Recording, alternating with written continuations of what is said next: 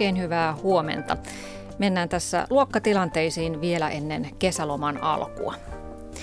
Lapsi puree, raapii käsistä, sylkee päälle, potkaisee kengällä silmäkulmaan, paiskoo tarjottimia, kaataa tuoleja, heittää ulkona hiekkaa päälle. Tällaisista tilanteista kertoo eräs uupunut lastentarhaopettaja opettaja lehdessä. Ja nämä tilanteet alkavat yleensä siitä, että lapselta kielletään jotain tai lapsi ei hyväksy yhteisiä sääntöjä. Ja kun viikoittain useamman kerran pari lapsista saa tällaisia raivokohtauksia, niin ne vievät opettajan voimat ja, ja toisaalta myös ovat muilta lapsilta pois. Tämä kertomani esimerkkitapaus on esikoulun puolelta, mutta sieltä ne lapset sitten tupsahtavat varsinaiselle koulun penkille. Jos eskarissa lasta ei saada käyttäytymään ryhmässä sujuvasti, niin saadaanko sitten koulussa? Mitä mieltä olette?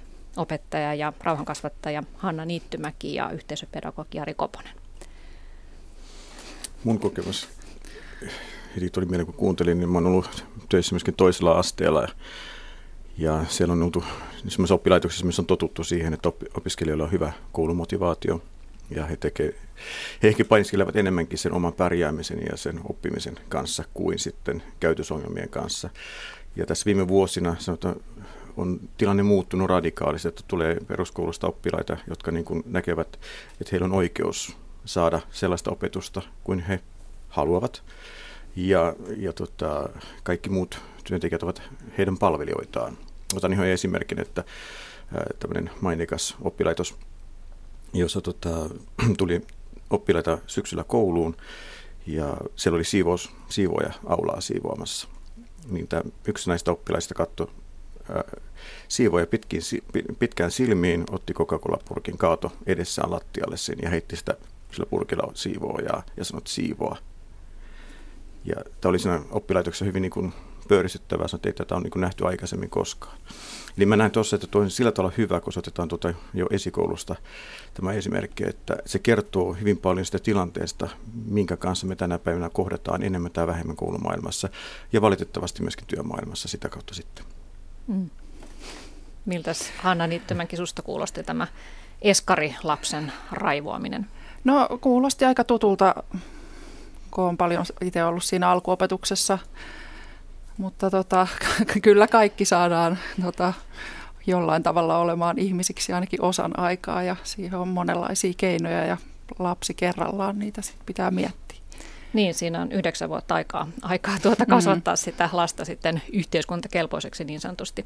Hanna Niittymäki, sä tosiaan vuosia ollut Helsingin eläintarhan koulussa opettajana. Juuri tällä hetkellä et ole koulutyössä, vaan, vaan teet sellaista rauhankasvatus projektia, halusit pientä breikkiä siihen opettajan työhön, mutta syksyllä aloitat sitten taas Helsingin Jakomäen koulussa. Ja sä oot kirjoittanut päiväkirjatekstin tavanomaisesta kouluviikostasi ja, ja mä luen nyt tästä sun päiväkirjasta pienen pätkän. Tämä on julkaistu myös netissä. Ja tämän tekstin kuultuaan tuskin kukaan enää kadehtii opettajien pitkiä kesälomia. Arvelen, että ne tulevat varsin tarpeeseen. Tässä on kysymys siis ekaluokasta ja oppilaiden nimet ovat korvattu aakkosilla, niin kuin varmaan nyt kohta ymmärrätte. Mm. No niin. Lapset kokoontuvat ruokajonoon. Vaikka en haluaisi olla sukupuolisia stereotypioita vahvistava ope, niin olen joutunut päättämään, että jonoja muodostetaan kaksi, tyttöjen jono ja poikien jono. Sekajonossa tytöt joutuvat liikaa tönimisen, potkimisen ja koskettelun kohteiksi. Mainittakoon, että kaksi poikaa yhdeksästä käyttäytyy enimmäkseen rauhallisesti. A ja B ei näy, lähdetään kuitenkin syömään. Jossain vaiheessa ruokalan ikkunan läpi näkyy, kun tytöt pyyhältävät sisään. Ruokalaan he eivät kuitenkaan ilmesty. Se keksi, että näyttää hauskalta, kun laskee maitoa automaatista suoraan lattialle. Hän saa ylitettyä pari muutakin kokeilemaan ennen kuin vihainen keittäjä huomaa tilanteen. Kun on syöty ja palataan luokkaan edellistä riehakkaammassa jonossa, löydetään A ja B pesemästä ikkunoita rätit kourassa. Siivoja selittelee, että tytöt halusivat auttaa. Naurattaa, vaikka pitäisi olla vihainen. Luokassa pyydän ottamaan aapiset esiin. Muutama toimii ohjeen mukaan. Suurin osa piirtelee tai askartelee jotain omiaan. Päästäänkö me kaikki tokalle luokalle, kysyy D. No pääsette tietysti. Ei kai nyt E pääse, kun se ei osaa lukea eikä laskeakaan, huutaa FK vaan ääneen. No et osaa kyllä oikein itsekään tekisi mieli sanoa. Käyn pitämässä hänelle kiukkuisen kuiskaulu session toisten kohtelusta. Tuskin menee jakeluun. Alan lukea Aapisen tarinaa. G alkaa kuljeskella ympäri luokkaa, heittelee esineitä toisten lasten päälle. H alkaa valmistaa lennokkia. I alkaa värittää pulpetin kan- kantta väriliiduilla. J touhua Top Model puuhakirjan kanssa. G on jo kävellyt luokasta ulos avustajakannoillaan. Sitten siirrytään kirjoitustehtäviin.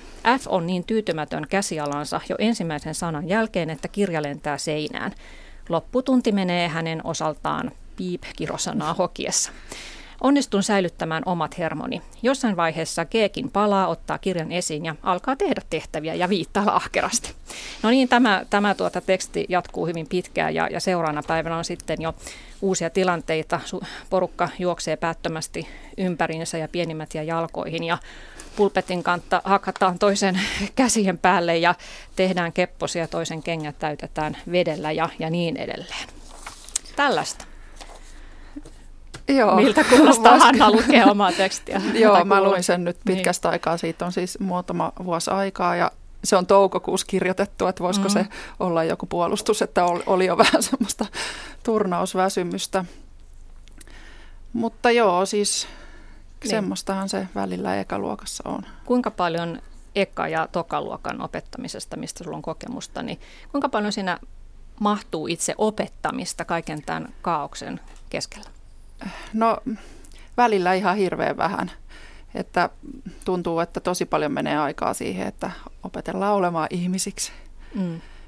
Ja, ja itsestäni kuulosti siltä, että tuon tavallaan semmoista ö, pulmallisen tilanteen selvittämisestä toiseen menemistä, että siinä tavallaan ehkä sitten pitää jo hyväksyäkin, että, että ehkä ne opetustavoitteet jäävät, jäävät tuota ideaalista tilanteesta. Sä Jari Koponen tehnyt ihan laskutoimituksen, että jos tämmöisestä ihan minkä luokkasteen tahansa oppitunnista menee vaikka 50 minuuttia yleisen hälinän laanuttamiseen, niin mitä se merkitsee koko oppivuoden ja koko peruskoulun ajalta? Niin, se, se tuntuu, niin kuin tässä joku opettaja sanoi, että kun hänellä, hän ei muista, just ekaluokan opettaja, että hän ei muista, että milloin olisi minuuttia pystynyt opettamaan yhtäjaksoisesti, etteikö joku olisi keskeyttänyt sitä, että se on jo, että tuntuu hurjalle, mutta sitä se todellisuus jotenkin hänelläkin on ollut. No jos katsotaan tätä viittä minuuttia, niin se tarkoittaa, että se on yhdeksäsosa oppitunnista. Ja jos mietitään paljonko on, tai lasketaan paljonko yhdeksäsosa on oppivuodesta, niin yksi, yksi ää, kuukausi. Sitten kun se katsotaan koko peruskoulun ajalta, niin se tarkoittaa, että opettaja on keskittynyt muuhun kuin opettamiseen yhden kokonaisen lukuvuoden ajan. Ja tämä on niin mulle semmoista niin kuin silmiä avaava laskutoimitus, kun mä kuulun kaikilta, että se on niin tosi alakanttiin laskettu, mutta kun me samaan aikaan mm. valitetaan, että on vaikea pysyä oppimistavoitteissa, opettajilla on kiire ja niin päin pois.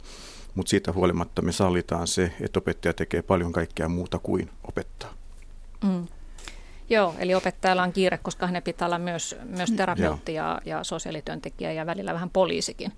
Kuulostaa, mm. Kuulostaako Hanna susta ihan ö, tuota, noin niin oikealta tämä laskutoimitus, että ainakin 50 minuuttia tunnista? No siis huomattavasti enemmän tietenkin tuolla alkuopetuksessa, mutta, e, niin, mutta mä ehkä tietyllä tavalla vähän viisveisaan sitten taas niistä jostain tavoitteista, tai siis sillä tavalla ajatellen, että se, niin se mun päätavoite on kumminkin se, että että, tai ajatus ylipäätään siitä koulupolun alusta, että siellä opetellaan niin kuin tulemaan toisten kanssa toimeen ja elämään yhdessä ja näin. Ja toki on tärkeää oppia lukemaan, kirjoittamaan ja laskemaan siinä parin vuoden aikana nyt ainakin.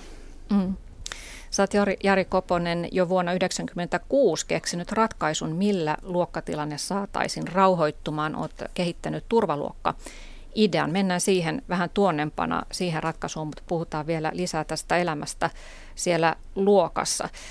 Öö, mä juttelin aika monen opettajan kanssa etukäteen ennen tätä lähetystä ja, ja eräs heistä sanoi mulle, että, että tuota, tuntuu, että nykylapsilla ei ole oikein käsitystä siitä, että mikä on sopivaa käyttäytymistä. Ja, ja ei ehkä osata ö, hallita sitä tunneskaalaa. Että esimerkiksi, että jos potkaisee vahingossa ovea ja varpaaseen sattuu, niin siitä tulee ihan hillitön huuto ja raivoaminen. Että ei osata tavallaan säädellä sitä, että mikä on oikea reaktiota tiettyyn tilanteeseen. Hmm. Kuulostaako tutulta teille? Se kuulostaa tutulta. Siinä on, jos katsoo ihan niin kuin historiallisesti, niin tämä on niin kuin, mä näen, että ihan looginen kehitys siitä, että kun muistelee omaa kouluaikaa 70-luvulla ja varsinkin sitä aikaisempaa aikaa, niin tuota, siellä oli kova kuri ja, ja opettaja sanoi jotakin, niin sitä oli toteltava tai sitten tuli karttakeppiä tai muuta, muuta nuhtelua ja sitten jos ei muuta, niin kotona tuli selkään. Eli tavallaan aikuiset piti yhtä linjaa, että kova kuri. Siellä ei ollut tilaa semmoiselle kysymykselle, että mitä sulle kuuluu, niin kuin lapsen, lapsen niin kuin tavallaan tunteet, tarpeet, ne, ne ohitettiin käytännössä katsoen täysin. Ja siitä on hieno kehityskaari ollut siihen, että, että lasta kuunnellaan, opetellaan niin näkemään se yksilönä ja silloin, jolloin tunteet, tarpeet ja huomioimaan niitä. Mutta samaan aikaan me päivitetty tätä kasvatuskulttuuria, esimerkiksi koulussa niin opetuskulttuuria, että Tämä nykyinen systeemi, jossa yksi aikuinen hoitaa sekä opettamisen että sitten tämän tunnepuolen nämä asiat, kaikki mitä, mitä, mitä se voisi tunne työn ohjaukselle, jos puhutaan työ, työmaailmasta, niin tuota, se ei, se ei toimi. Ei voi samaan aikaan niin kuin, opet, opettaa ja hoitaa tunnepuolia. Mutta semmoisen esimerkin tästä niin kuin ihan ääripuolet, että mä aikanaan tuolla Keravan kadulla pyörin niin kuin tappeluita rauhoittelemassa erityisnuorisotyöntekijänä. Ja mulla oli kova tarve niin kuin jututtaa nuoria siinä samalla. Niin mä en malttanut niin kuin lopettaa ensin sitä tappelua ja ruveta juttelemaan, vaan mä juttelemaan ennen sitä. Ja siitähän se souvasta syntyikin. Ja sitten jos ne nuoret tunsi muut, niin okei, ne lopetti siihen. Mutta se niin kuin on semmoinen, mulle semmoinen selkeä niin kuin, paikka nähdä, että on aikansa ja paikkansa asioilla. Ja jonkin verran voidaan sitä niin kuin, tuoda se oppitunnille. Mutta silloin kun on kysymys siitä, että menee niin kuin, tavallaan se oppilas siihen työkyvyn, että onko se työkykyinen vai eikö se ole, niin opettajan tehtävä ei ole enää hoitaa häntä työkykyiseksi. Tässä, tässä se raja menee. Mm. Joo, no ehkä toi työkyky nyt joo meni. Mutta mä ajattelen siis sitä, että mä Mä haluan ensinnäkin sanoa, kun on tämmöistä vähän traagista teemaa, että opettajan työ on siis maailman ihanin työ.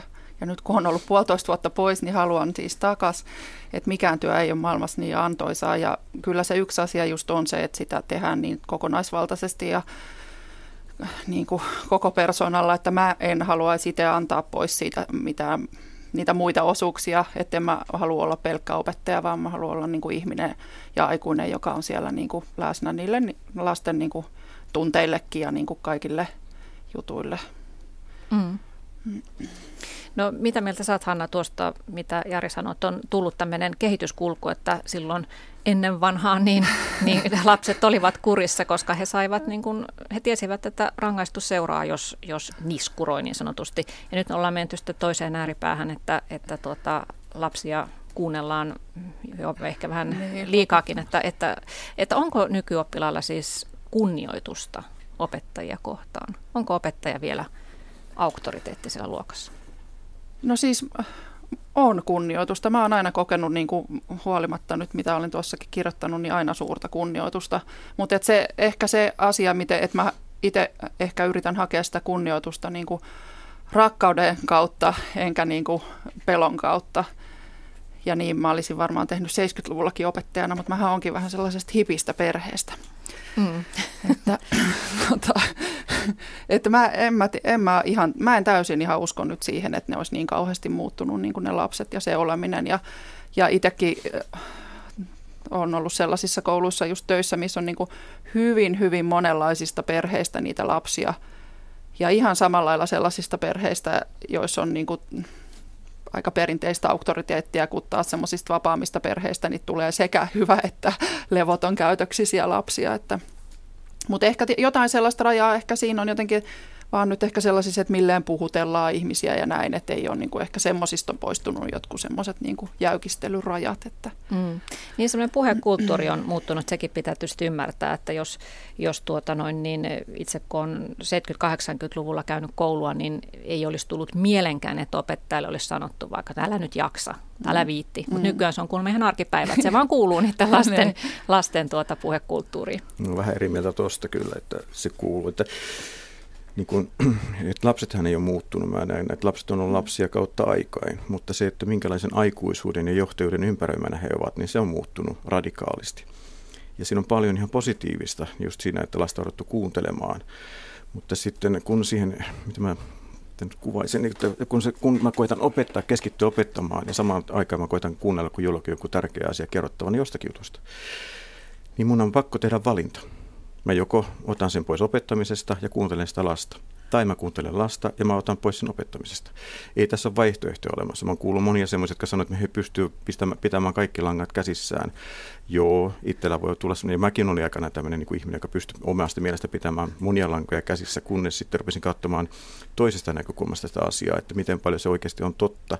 Ja sitten se, että minkälaisen kuvan aikuisuudesta niin kuin me annetaan että onko se aikuinen se, mutta se niin pystyy kaikkeen, se on ikään kuin kaikki valtia, se hoitaa kaikki asiat siinä samassa tilassa, vai voisiko se olla sitä, että aikuisuus onkin yhteistyötä sen sijaan, että se on yksin pärjäämistä. Ja tässä menee, niin kuin, jos katsotaan tuohon, että älä jaksa, niin mulle se, on niin kuin, se, se tuntuu tänä päivänä hyvin arkiselta, hyvin pieneltä jutulta, mutta se on, se on niin kuin, mä sallin ilman muuta, että lapsi niin kuin näin sanoo, siis, että siinä ei ole mitään pahaa, mutta se on selvästi signaalina se, että tota, hän ottaa johtajuuden siinä jo. Sitä me ei välttämättä huomata, mutta hän niin kuin kertoo aikuiselle, että hei, mä päätän, mitä sä teet, lopeta tuo. Mm. Ja silloin se, se, se tapahtuu hyvin vaivihkaa se johtajuuden ottaminen siinä, mutta näin se kuitenkin tapahtuu. Mm. Ja siinä kohtaa mä näen, että siihen tuommoisen niin kuin lausadukseen, se voi tuntua monen, monessa niin kuin hälinä arjessa hyvin kaukaiselta, mutta, mutta tota, siihen tulee puuttua, sitä tulee pysäyttää ja kääntää se oikeinpäin se asia taas, että lapsi on niin kuin sen aikuisen johtajuuden alla, eikä päinvastoin. Eli opettajan täytyy pitää itse huolta siitä, että hän ottaa sen auktoriteetin itselleen. Joo, ja sitten, Ei siis pelolla, vaan niin kuin Joo, juuri... ja nimenomaan niin kuin Hanna tuossa sanoi aivan loistavasti, että rakkaus on että se, niin kuin se takana se juttu, että kun me katsotaan lasta ja, ja kun hän käyttäytyy jollakin tavalla, joka häiritsee, niin se ei koskaan, mä en näe, että koskaan lapsi on paha, että hän käyttäytyy, täytyykin huono, vaan käytös on aina oire jostakin – että hänellä on joku tarve kertoa, ilmaista joku isompi asia tai pienempi asia. Ja siihen sitten mä näen, että tarvitaan yhteistyötä. Opettaja ei voi, mä väitän, opettaja ei voi niin kuin, ylittää sitä opettajuuden, tai se on huolehtia men toisinpäin, ikään kuin kuulla kaikkia lapsia niin, että hän pystyy samaan aikaan kuitenkin hoitamaan opettajuuden, eli pystyy opettamaan, vaan hän joutuu sitten hyppimään niin kuin roolista toiseen. Ja tämä tuo heti sekavuutta siihen mm. tilanteeseen. Ja sen takia mä näen, että tänä päivänä, kun me on muutettu tätä tapaa kohdata lapsia, eli että me kuunnellaan tarpeita, kuunnellaan tunteita, nähdään lapsi yksilönä, niin me tarvitaan ihan uudenlaisia rakenteita, yhteistyömalleja siihen, että me voidaan tämä toteuttaa. No niin, mä en ehkä nyt näe tuota opettamista, tai mä en oikein tiedä millään sä ajattelet sitä opettamista, mutta jotenkin uusi opetussuunnitelmakin kauheasti ohjaa meitä nyt semmoiseen niin kuin ohjaavaa otteeseen, että se ei olisi enää niin sitä, että opettaja tässä nyt opettaa ja te siinä saatte nyt oppia. Ja voihan ajatella myös, että semmoinen lasten niin kuin reagointi jollain levottomuudella tämmöistä niin kuin liittyisi aika paljon siihen, että, että maailma ei ehkä enää niin kuin tue sellaista systeemiä, jossa ollaan siellä niin kuin rajatussa luokkahuoneessa ja istutaan niissä pulpeteissa ja ollaan hiljaa. Että se myös voi olla reaktio, reaktio siihen niin kuin turhaumaan siitä, että koulu osittain vaan on niin semmoinen vanha-aikainen, että se koko idea ei ehkä välttämättä niin kuin toimi. Mm. Et nyt mä jotenkin itse ajattelen, että mä toivottavasti pääsen nyt, kun mä palaan opetöihin, niin jotenkin etsimään ehkä myös vähän semmoista uutta roolia, että miten se opettajan työ ehkä voisi muuttua enemmän semmoiseksi ohjaamiseksi Mm. Mutta eikö se ole jo paljon muuttunut, että, että varsinkin tuolla alakoulun puolella, että ei välttämättä ihan pienten kanssa ole niin paljon sitä, että opettaja puhuu ja lasten pitäisi yrittää mm. istua siinä 45 minuuttia paikallaan, vaan on tämmöistä toiminnallista. Joo, sitä ja yritetään todellakin niin kuin välttää, mutta, joo, mutta joo. toivottavasti vielä enemmän tulevaisuudessa. Mm. Tämä on just semmoinen, semmoinen kohte, joka on helposti sekoitetaan, että työrauha pidetään ikään kuin sellaisena, että silloin opettaja puhuu ja oppilaat kuuntelevat. Se on niin kuin ikään kuin työrauhan merkki. Mm. Ei se ole ollenkaan. Niin se voi olla joskus niin, että on tilanne, missä opettaja tarvii puhua ja oppilaat kuuntelee. Se on ihan ok. Mm. Mutta voi olla tilanne, että on hyvinkin vauhdikas oppitunti, hyvin toiminnallinen, mutta sekin tarvitsee työrauhan.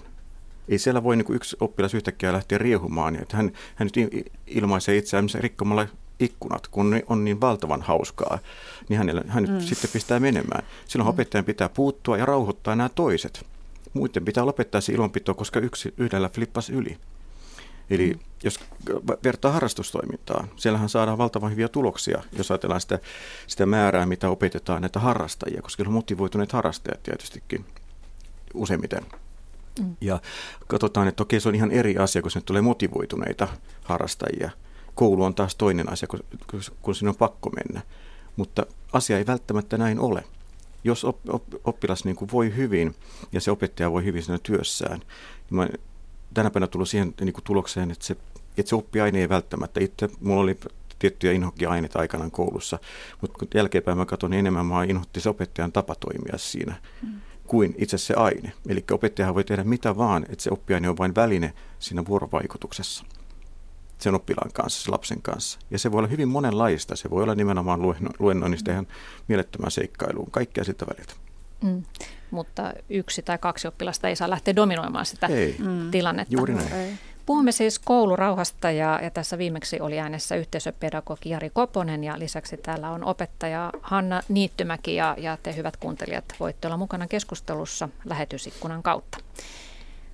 Mitä mieltä olette siitä, että onko se ylipäätään koulun tehtävä opettaa lapselle näitä sosiaalia, sosiaalisia taitoja? Siis sitä tavallaan sellaista sisäsyntyistä ymmärrystä siitä, että missä tilanteessa nyt ollaan, mikä, millainen käyttäytyminen tähän tilanteeseen sopii. Ilman muuta. Jos katsotaan, kuinka paljon lapsi viettää lapsuudestaan, nuoruudestaan koulussa aikaa. Ja sehän on yhteiskunnan kuva. Se on se, se kohta, millä tavalla niin kun lapsi kiinnittyy sitten siihen omaan itsenäiseen elämään, kun hän lähtee kotoa pois, niin koulu on yksi hyvin konkreettinen osa sitä. Ja totta kai nämä sosiaaliset taidot kuuluu ihan olennaisena osana sitä. Mm. Mutta silloinhan se on myös pois siitä itse opetettavasta aineesta. Ei, ei välttämättä ole. Se on juuri niin, että, että se on päinvastoin, että jos katsotaan niin kuin työnohjauksen näkökulmasta, että kun aikanaan kouluttaudun työnohjaajaksi, niin tuota, siinä heti alkuun tuotiin sellainen näkökulma, että heti kun työntekijä niin kun, irtoaa perustehtävästään ja ohittaa sen perustehtävän, mitä hän, mitä hän on tullut tekemään, niin alkaa ongelmat. Ja jos katsotaan opetustyötä, niin se vähän, mitä mä no, muutaman vuoden yhteensä tehnyt opetustyötä siis opettajana, niin tuota, kyllä mä näen, että pelkästään siinä opettajana olemisessa, kuinka mä saan sen oppimistapahtuman toimimaan, niin siinä on ihan riittävästi haastetta, niin kuin se, ihan niin kuin sen opetu, niin kuin, niin kuin opettajuuden näkökulmasta. Ja sitten siihen tarvitaan sosiaalisia taitoja. Siinä voidaan että miten, miten toimitaan yhdessä, miten toimitaan yksi ja niin päin pois. Että siinä niitä opitaan. Ja sitten, jos lapsi ei eli oppilas ei kykene siihen yhteistyöhön, eli hän ei ole työkykyinen siinä mielessä, niin tarvitaan, tarvitaan yhteistyötä. Opettaja opettaa sen, että on aika ja paikka, ja op, op, opiskelu tapahtuu tässä. Jos et kykene opiskelemaan, niin sille on toinen paikka. Ole hyvä ja mene sinne toiseen paikkaan, jolloin se tuo sen niin kuin kokemusoppimisen kautta ymmärryksen, että täällä tehdään tätä jos et kykene tähän, niin sä saat apua tuolla toisessa paikassa. Mm, niin, puhut just tästä, esimerkiksi tästä turvaluokkaideasta tai, tai, joku tai joku muu tämmöinen joo, erillinen paikka mm, siinä. Kyllä. Sä oot Jari Koponen kiertänyt kouluissa tarkkailemassa oppilaiden mm. ja opettajan välistä vuorovaikutusta, niin minkälaisia havaintoja oot tehnyt nimenomaan tällaisen hälinän hallitsemisessa? Nyt tulee keskeisemmin, aina ensimmäisen mieleen kyläkoulu, rauhallinen kyläkoulu tuolla maaseudulla – jossa olin havainnoimassa yhden projektin kautta 012 niin kuin luokka, eli ihan alkuopetusta ja se opettaja yhtä oppituntia. Ja, ja tota, opettaja kysyi jälkeenpäin sitten, että niin miltä se vaikutti tämä oppitunti. Mä sä oot ihan loistava opettaja, että miten monipuolisesti sä pystyt niin vetämään. Että mä, mä vain ihailin. Ja sitten mä ihailin sitä, että miten sä pystyt jatkamaan sitä opettamista, vaikka sut keskeytettiin jatkuvasti. Niin opettaja hermostui mulle, että kuinka niin? että heillä on, hänellä on aivan ihana luokka. Ja nyt kun oli vielä vieras, niin heillä oli todella rauhallista. Kuinka sä voit sanoa noin? Sitten mä no okei. Okay. Sitten kuitenkin utelias hänellä heräsi, no kerro nyt, mitä, mitä se hälinä sun mielestä oli? Mä sitten, no mä laskin jossakin vaiheessa, kun mä turhauduin itse sitä, kun mä olisin halunnut kuulla sua niistä keskeytystä, niin yksi lause, jossa oli viisi sanaa, niin sen keske, se keskeytettiin kolme kertaa. Joka kerran sen keskeytti eri oppilas ja, jotka istuivat eri puolilla luokkaa. Ja yksikään näistä keskeytyksistä ei liittynyt siihen opetettavaan asiaan millään tavalla. Se oli joku ihan muu asia, mikä lapselle pulpahti päähän. Ja kun mä seurasin niitä lapsia siellä, niin ne olivat niin tennisottelussa. Ne katsoi opettajaa, keskeyttäjää, opettajaa, keskeyttäjää, opettajaa, keskeyttäjää. Joku mm. valmentaja Mä sanonkin, että mutta eri tuohon on hyvä asia, että tota, toisaalta näissä asian hyvä puoli, että kun on äh, lapsilla nykyään niin keskivartalo lihakset heikossa kunnossa tukiranka, niin nehän pyörivät sitten tuonilla koko ajan, kun ne seuraavat. No, Tennisottelua. Mutta ei se oppitunnille kuulu tämä. Ja se, juuri se sokeutuminen, että mikä on normaalia. Että, että, se, että mä näen, että tänä päivänä koulumaailmassa on epänormaali muuttunut normaaliksi. Opettajat pitävät niin kuin, niin kuin jopa puolustavat oppituntia, että meillä on todella rauhalliset täällä, täällä on hyvä olo. Mutta kun menet katsomaan sitä, niin se on täys hulapaloa mm. tilanne. Joo, varmaan siellä on siellä mun luokassakin sellainen hulapalo silloin, kun mun mielestä kaikki on ihan hyvin. Että sehän niin, voi sellaisena niin kuin näyttäytyä. Mutta toi, mitä aikaisemmin sanoit tuosta, että, että kuuluuko se sinne kouluun ja onko se pois niin kuin jostain sisällöistä, kun opiskellaan sitä olemista, niin, niin minä tykkään noista opetussuunnitelmista ja varsinkin siitä uudesta hyvästä, mikä nyt astuu voimaan elokuussa, niin, niin sen mun mielestä se tärkein osa on niinku se semmoinen ykkösluku, missä puhutaan niinku arvoista, mitä meidän kuuluu siellä välittää ja koulun toimintakulttuurista ja miten siitä rakennettaisiin semmoinen niinku lapsen oikeuksia ja kunnioittava ja yhdenvertaisuutta edistävä ja muuta. Ja sitten se kakkosluku on sitä, sitten sitä sälää, missä on ne oppiaineet luoteltu ja että mitä niihin nyt sitten niinku kuuluisi. Mutta ja myös ehkä semmoisena uutena asiana arviointi, mikä kanssa on siellä alkuosassa, niin siinä on esimerkiksi uudessa opetussuunnitelmassa otettu nyt niin kuin että vuorovaikutustaitoja arvioidaan niin kuin taitona, et eikä vaan sille erillisenä niin kuin käytösnumerona, vaan niin kuin kaikessa työskentelyssä ja sellaista, niin, niin ehdottomasti se on ihan koulun perusasiaa se mm. vuorovaikutustaidot. Joo, eli vuorovaikutustaidot totta kai pitää ihan opettelemalla opetella, mutta miten sä Hanna Niittymäki sitten opettajana teet tuollaisessa tilanteessa, että oppilas keskeyttää, sä kerrot jotain ja sitten hän kysyy, että koska alkaa välitunti tai jotain mm-hmm. ihan asian kuulumatonta, niin sehän on nimenomaan vuorovaikutusta, että ei saisi mm. keskeyttää. Joo. Niin miten sä puutut siihen sitten?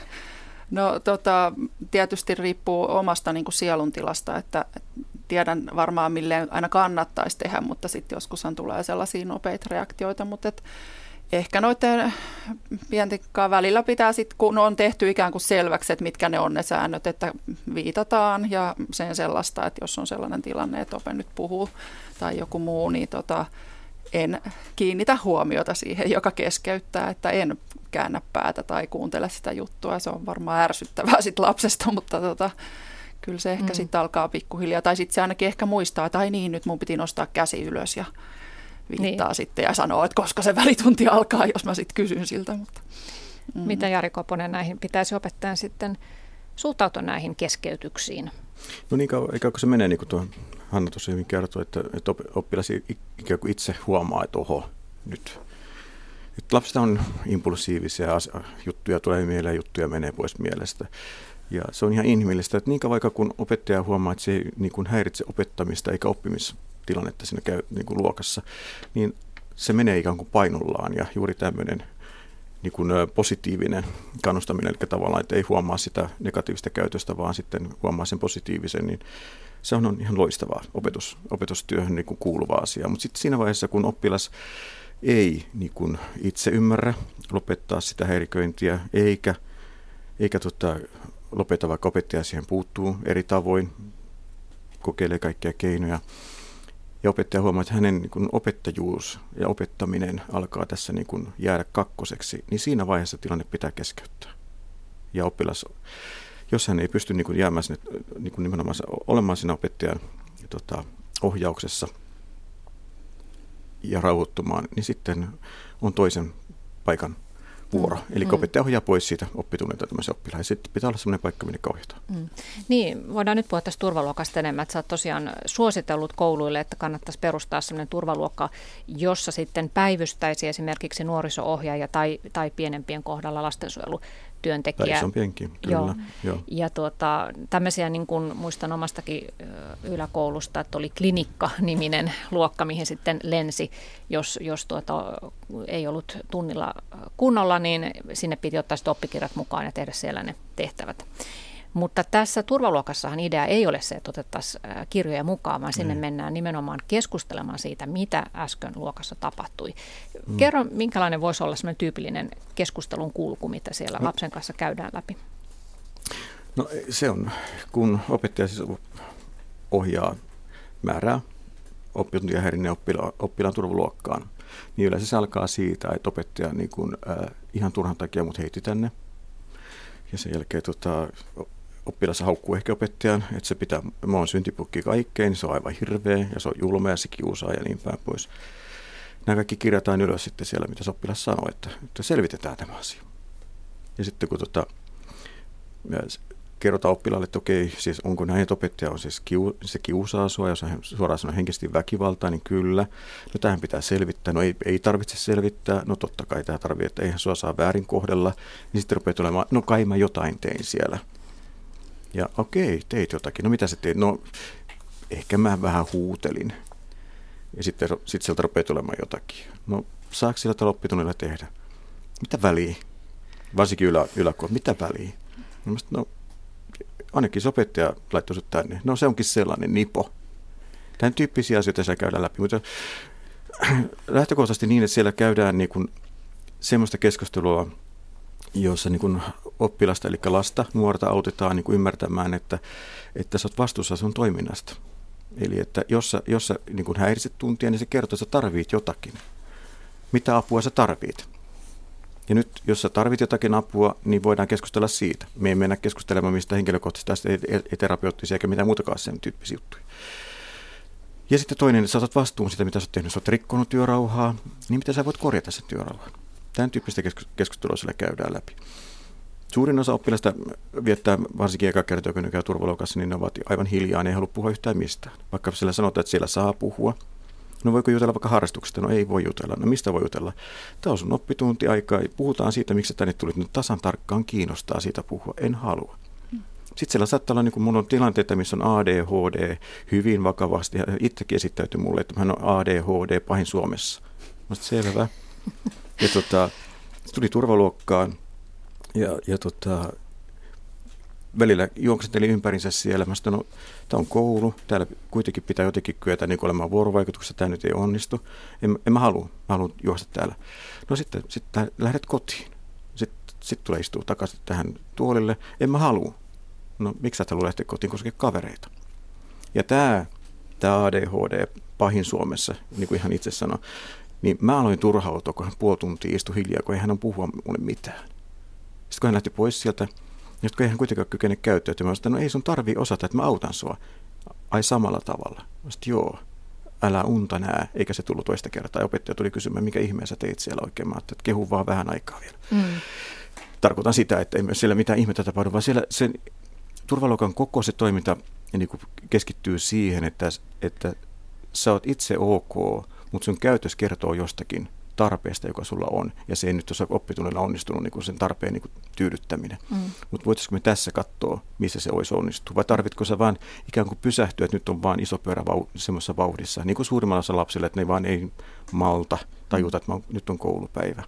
Ja nimenomaan tuo tunne lapselle, että hän tajuaa, että en ole paha Joo. enkä ilkeä, vaan nyt oli kysymys mun käyttäytymisestä Kyllä, ja, se, ja vielä niin lopussa, lopussa, koska se, kun, kun lapsi, tätä on opettajat ihan, ihan aiheesta niin kun kyselet, että eikö lapsi niin kuin koe hylätyksi tulemista, kun hänet ryhmästä pistetään pois, eli se oppitunnit kyllä kokee. Se on hylätyksi tulemisen kokemus lapselle. Vaikka se saattaa kuinka uh, niin kuin uhmakkaasti ja reteesti tulla sinne turvaluokkaan. Se huomaa siinä kohtaa, kun mä kysyn oppilailta, että onko sinussa mitään kehuttavaa, niin aina ensimmäinen vastaus on, no ei aina, mutta 99,9 prosenttia ei ole. Sitten mä kysyn, no minkä takia? No ainakin opettaja vihaa mua. Mä sanoin, miksi se vihaisi sua? Et mä en usko siihen. No koska se heitti mut pois. Mä sanoin, ei se sua vihaa, mutta se käyttäydyt jotenkin väärällä tavalla. No ei musta mitään hyvää. Mä sanoin, no mäkin näen mitä hyvää sussa on. Sanoin, no mitä hyvää? No mä sanoin, että sä lensit huutelun takia tänne turvaluokkaan. No mitä sä täällä oot tehnyt? No mä puhunut ihan tavallisesti. Niin, sä osaat keskustella asiallisesti. No onko toi joku taito? aivan todella tärkeä taito. Mm. Ja sitten jos opettaja vielä menee kehumaan sitä lasta, oppilasta, että hei sä tulit selvittämään hyvin tämän asian, niin ne lentää pilvissä sen jälkeen. Eli että lapsi oppii niin näkemään heti siinä tuoreeltaan, että minä en ole yhtä kuin minun toiminta.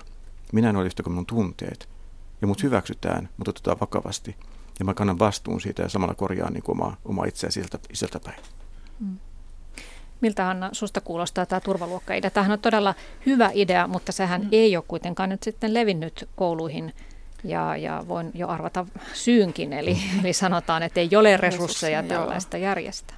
Kuulostaa siis hyvältä ja varmaan just ajattelisin, että ennenkin ehkä niin kuin yläkoulu näkökulmasta, mutta sitten mä taas, jos mä ajattelen niitä omia niin kuin pikkupalleroita siellä jotka on just niin sitten vahvasti leimaantunut niin kuin opeen, niin, niin musta tuntuisi ehkä jotenkin ikävältä niin kuin just järjestää niille näitä hylkäämiskokemuksia, että nyt joku muu hoitaa sut.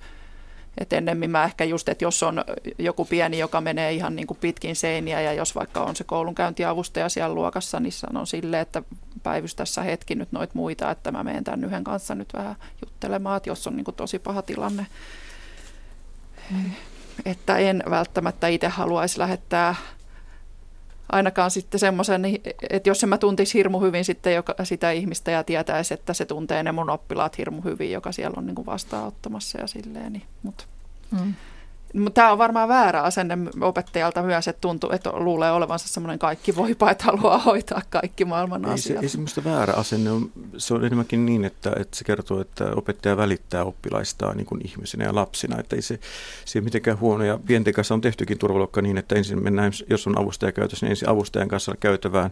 Jos ei onnistu, niin avustajan kanssa tullaan turvaluokkaan sitten. Mm-hmm. Että se on niin kuin, eihän tämä onnistunut päiväkoti-ikäisten kanssa tämä juttu. Että mm-hmm. se tehdään sitten siinä aikuisyhtiössä ja, ja nimenomaan nimenomaan, miten se siinä niiden lasten kanssa onnistuu. Mutta ideana on se, että, että kun tehdään jotakin yhdessä, yhteisesti sovittua asiaa tai miten, miten tullaan tekemässä suunnitelman mukaisesti, niin kellään ei ole oikeutta sapotoida sitä, mutta jokaisella on oikeus saada apua välittömästi.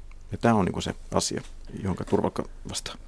Ja semmoisen varma tietysti myös ehkä näen nyt sitten taas siinä yläkoulukontekstissa, että, että tietyt turhautuneet lapset alkaa vähän hyväksi käyttää sitä, että pääsenpä tonne nyt vähäksi aikaa huilimaan, että ei tarvitse olla tässä, että tätä voisi tapahtua. Ja jotenkin mä nyt itse kumminkin näen, että se avain nyt siihen, että häiriökäytökseenkin ja siihen on niin kuin se, että et ei ole motivoitunut siihen opiskeluun, että siihen pitäisi nyt niin kuin paneutua, että minkä takia se lapsi ei ymmärrä alun perin, että se on opiskelemassa siellä niin kuin itteensä varten ja että sille on jossain kohtaa ei ole, tai joku ketju on katkennut, kun se ei tiedä, että se on siellä niin kuin omaa tulevaisuuttaan varten ja että se saa sieltä eväitä omaan elämään, että se ei ole siellä niin kuin opettajan takia.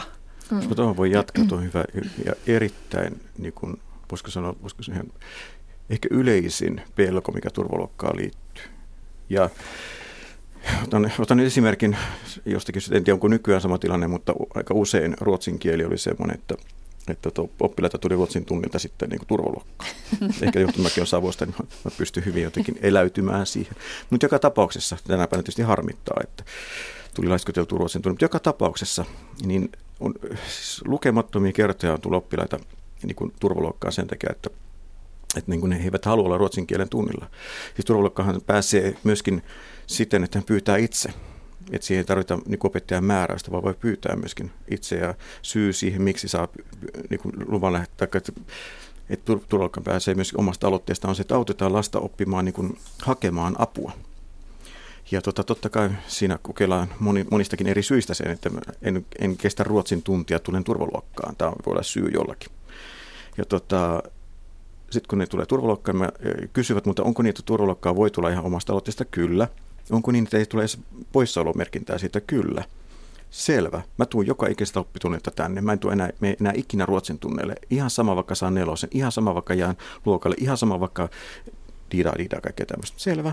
Jutellaan opettajan kanssa, jutellaan rehtorin kanssa, vanhempien kanssa. Tämmöinen tilanne sulle, että sä koet, että sulla on todella rankkaa sillä tunnilla. Että sä et vaan kykene ottaa sitä vastaan. Että katsotaan, miten ne on mieltä. Niin tässä vaiheessa olisi oppilas sanoa, että et sä voi noin sanoa. Just miksi voi? Sun pitäisi sanoa, että ruotsin kieli on tärkeää mulle. No just tässä sanoit, että se on sulle kidutusta. Selkeä on hiljaa, en puhu sun kanssa mitään. Sitten seuraavaksi tapahtuu tämmöinen jännä prosessi, että kun on aikansa ollut hiljaa, no eikö täällä, voiko täällä ottaa kännykän? Ei voi ottaa kännykkää. No voiko täällä lukea lehtiä? Voiko täällä tehdä läksyjä? Sitten tulee semmoinen kovi juttu. Mulla on ruotsin koi huomenna. Mun on pakko saada opetusta nyt tähän, koska huomenna ruotsin koi. Jos nyt just sanoit, että se ruotsin kieli on, mulla on ruotsin koe huomenna, ja mun pitää saada opetusta siihen. Mutta valitettavasti nyt et, et, nyt et saa sitä, niin nyt on bingo. Mulla on oikeus saada koulussa opetusta. Jos sä et opeta mua ruots, mulle ruotsia, niin tajuksen mä saan nelosen, mä jään luokalle ja mun elämä menee huonosti ja se on sun syy. Mm. Eli se kun turvaluokassa ei tehdä muuta kuin vaan käydään läpi sitä asiaa, miksi siellä olet, niin lapsi, joka on suht koht ok itsensä kanssa, niin ei se siellä jaksa tuntia kahta kauempaa olla. Se on todella tylsä paikka. Jos lapsi jaksaa viihtyä tuommoisessa paikassa, niin se kertoo, että siellä on jotakin isompaa murhetta Ja silloin oppilashuolto on syytä tulla mukaan hyvin vahvasti, että mistä on kysymys, että hän viihtyy keskustelemassa sitä, miksi hän on tullut turvaluokkaan. Mm. No miten sitten se, että, että tietysti näistä vaikeista tilanteista pitäisi sitten keskustella myös vanhempien kanssa, niin miten vanhemmat tyypillisesti suhtautuvat, kun koulusta tulee ikäviä viestejä? Mikä teidän kokemus? No se on tietysti just tärkeää, että milleen niitä ikäviä viestejä tulee. Ja mm. siis kyllä mä ymmärrän, että se voi just vanhemmalle olla ihan kauheata, että jos, jos se vaikka se viestintä on pelkästään sitä, että Vilmassa tulee niin kuin ikäviä viestejä eikä muuta, että kyllä joo. Uskooko vanhemmat vai alkavatko he syyttää sinua opettaja, että sä nyt taas liiottelet? Ja... Ää, tota, kyllä varmaan 90 prosenttisesti uskoo. Joo. Että, mutta että mä kyllä koen, että kyse on niinku just siitä, että millä tavalla mä niinku esitän sen asian. Mm. Mm. Mutta onhan sitäkin toki liikkeellä, että, että jos on ollut joku vähän erikoisempi konfliktitilanne vaikka oppilaiden välillä, että sitten että vanhemmat uskoo helposti sen oman lapsen niin kuin sanan. Mm. Niin tässä on, tuota, kun puhutte alussa tuosta auktoriteettiasian muutoksesta niin kulttuurissamme, niin, niin tota, tähän liittyy myös sellainen ilmiö, mitä kuulin monilta opettajilta, että että vanhemmilla saattaa olla sellainen suhtautuminen nykyään kouluun, että heidän lapsensa on siellä asiakkaana. He saavat, heidän oikeus saada palvelua sieltä koulusta, että se tavallaan on mennyt niin kuin toisinpäin se asetelma. Ja tota, eräs opettaja kertoi mulle yhdestä oppilastaan ysiluokkalaisesta, joka ei tehnyt koulussa käytännössä yhtään mitään, ei suostunut, ei jaksanut. Ja lopulta sitten opettajan oli lähetettävä kotiin tieto tai, tai varoitus, että, että jos nyt ei poika ala tsempata, niin vitonen tulee tästä hänen opettamastaan aineesta. Ja ja silloin opettaja, tämä pojan äiti oli tullut lankoja pitkin ja raivannut, että, että sä et voi antaa sille mitään vitosta, että meidän poika on menossa urheilulukioon. No eihän se poika ikinä minnekään urheilulukioon päässyt, koska kaikki muut aineet, paitsi se liikunta, niin, niin tota, meni ihan penkin alle. Onko tämä tuttu, että vanhemmilla on aika epärealistisiakin ö, ajatuksia siitä lapsestaan? No, mun, no, joo, sano vaan. Siis se, että kyllä tota, aika monissa kouluissa, missä on ollut niin kuin erilaisissa tehtävissä ja muun muassa turvaluokkaa pitämässä, niin tuota, opettajat on jopa sanonut niin päin, että oppilaiden kanssa vielä menee ihan ok, mutta vanhempien kanssa menee ihan niin kuin todella, että, että pitää miettiä pitkään, miten otan yhteyttä vanhempaan. Että, jotkut opettajat uupuu ihan siihen, että se, se ongelma tulee sieltä. Ja kyllä mä niin kuin sillä tavalla näen sen, että, että siellä toi niin kuin, taas kun mä oon paljon työskennellyt myöskin lastensuojelun puolella ja ja hoitopuolella, niin tuota, kyllähän tuo kertoo ihan suoraan tuommoinen äidin lausahdus, että siellä on joku asia nyt niin kuin rikki siellä kotona ja nyt pitää syntipukki hakea koulusta. Ja tähänkin tarvitaan sitä yhteistyötä, kuinka niin kuin koulussa pystytään sitten nämä, nämä vanhemmat, jotka, joita onneksi vielä ei ole paljon kuitenkaan, mutta riittää yksi, kaksi vanhempaa, niin pystyy saamaan aika paljon aikaiseksi niin kuin hankaluutta. Nimenomaan sille, että vaatii vaatii oikeuksia ja vaatii asiakkaalle parempaa palvelua ja tekevät reklamaatioita siitä sitten.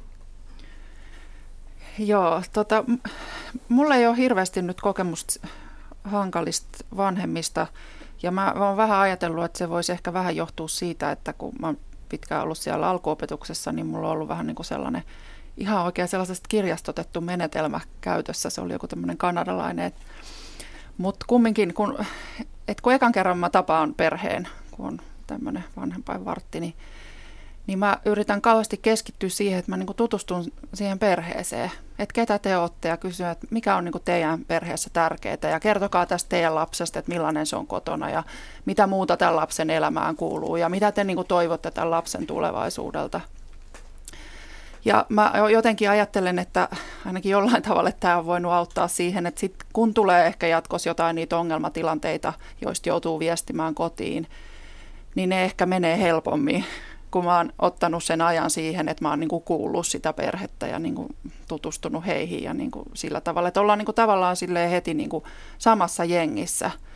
Että kun mm. myöshän tuollaiset vanhempien oudot reaktiot voi niin kuin liittyä siihen, että, ne, että se koulu on niille jotenkin ihan vieras paikka, ne ei tiedä mitä siellä niin kuin tapahtuu ja niistä vaan tuntuu, että siellä vaan vaaditaan kaikkea ja muuta, niin sitten voi tulla niin tuommoisia ylilyöntejä Tietysti mm. toi palvelukonsepti ja toi, no, mä oon semmoisissa kouluissa ollut töissä, missä on niin kuin enimmäkseen ehkä vuokratalon lapsia ja muuta, että ei, en, mä jotenkin koen, että tuommoinen voisi olla ehkä vähän niin kuin muiden alueiden ongelma, mutta en mm, tiedä. Mm. No, vähän sitten tähän loppuun näitä tilastotietoja. OAJin barometri, työolobarometri kertoo tästä kiusaamisesta, että kiusaamista tai epäasiallista kohtelua joko oppilaiden tai esimiestensä taholta kertoo kokevansa peräti 41 prosenttia opettajista, 22 prosenttia vain esimiesten taholta, mutta loput on sitten oppilaiden taholta. Ja, ja 9 prosenttia opettajista viimeisen vuoden aikana kohdannut myös ihan suoranaista väkivaltaa. Erityisesti ammattikouluissa satelee vakaviakin uhkauksia. Että on aika hurja tilanne, että meillä on Suomessa työpaikkoja, joissa työntekijä joutuu pelkäämään oman turvallisuutensa puolesta. Joutuu jopa pahoin pideltäväksi kesken työpäivän.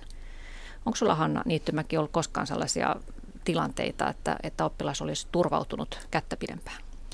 No mulla on yksi sellainen paha tilanne ollut ja se tota, ei ollut ikään kuin oma oppilas, vaan oli tämmöinen valinnaiskurssi, jossa takavarikoin kännykän ja sitten tämä tota, oppilas ekaksi haukkui mut pataluhaksi ja sen jälkeen yritti heittää pulpetilla, jonka sain ilmasta kiinni vähän wow. niin kuin jossain leffassa. niin ja sitten vielä haki niin kuin harjan.